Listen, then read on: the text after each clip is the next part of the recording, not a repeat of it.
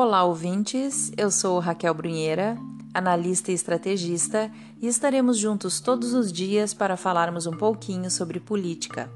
E o assunto de hoje é uma análise muito pessoal sobre a CPI da Lava Toga. Ao meu ver, existem meios mais eficientes e rápidos do que a CPI da Lava Toga, e o próprio Senado sabe disso.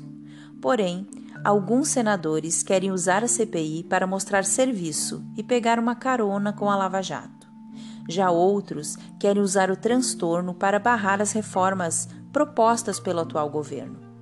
E ainda há os bem-intencionados, que acham que é uma oportunidade única de moralizar a instituição. Bem, mas não adianta apenas criticar. Eu preciso apresentar uma solução, certo? Então vou apresentar cinco soluções que infelizmente foram rejeitadas pelo próprio Senado Federal. Pergunte-se por quê. A primeira solução seria a revogação da PEC da Bengala. Infelizmente, rejeitaram essa matéria, mas bastaria aprová-la para que quatro ministros fossem aposentados imediatamente: Rosa Weber, Lewandowski, Celso de Mello e Marco Aurélio de Mello. No lugar deles, o presidente Jair Bolsonaro teria chance de colocar quatro novos nomes, arejando os ares do STF. A segunda solução seria colocar em votação o pedido de impeachment de Gilmar Mendes, protocolado pelo Modesto Carvalhosa. A terceira solução também seria colocar em votação o pedido de impeachment de Dias Toffoli, que também já foi protocolado por Modesto Carvalhosa dentro do Senado Federal.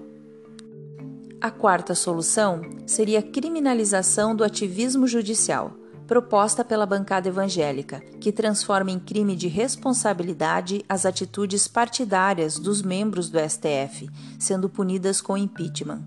Infelizmente, esta matéria não passou em plenário. E a quinta e última solução seria a aprovação de uma lei que impedia que os ministros tomassem decisões monocráticas, ou seja, para liberar um preso, eles não poderiam mais decidir sozinhos, sempre deveriam passar por um colegiado mas a PEC 82, que já havia sido aprovada na CCJ, foi rejeitada pelo Senado Federal. Então eu me pergunto, por que o próprio Senado deixou passar cinco chances de ouro que poderiam moralizar o STF?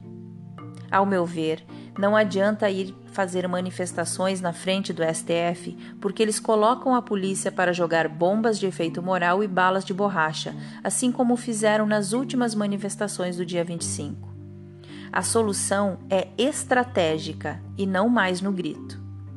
É preciso cobrar dos senadores o motivo de deixar passar essas medidas citadas. Por que não falaram sobre elas? Por que não fizeram lives durante as votações destas medidas tão importantes para que a população fizesse pressão em seus senadores?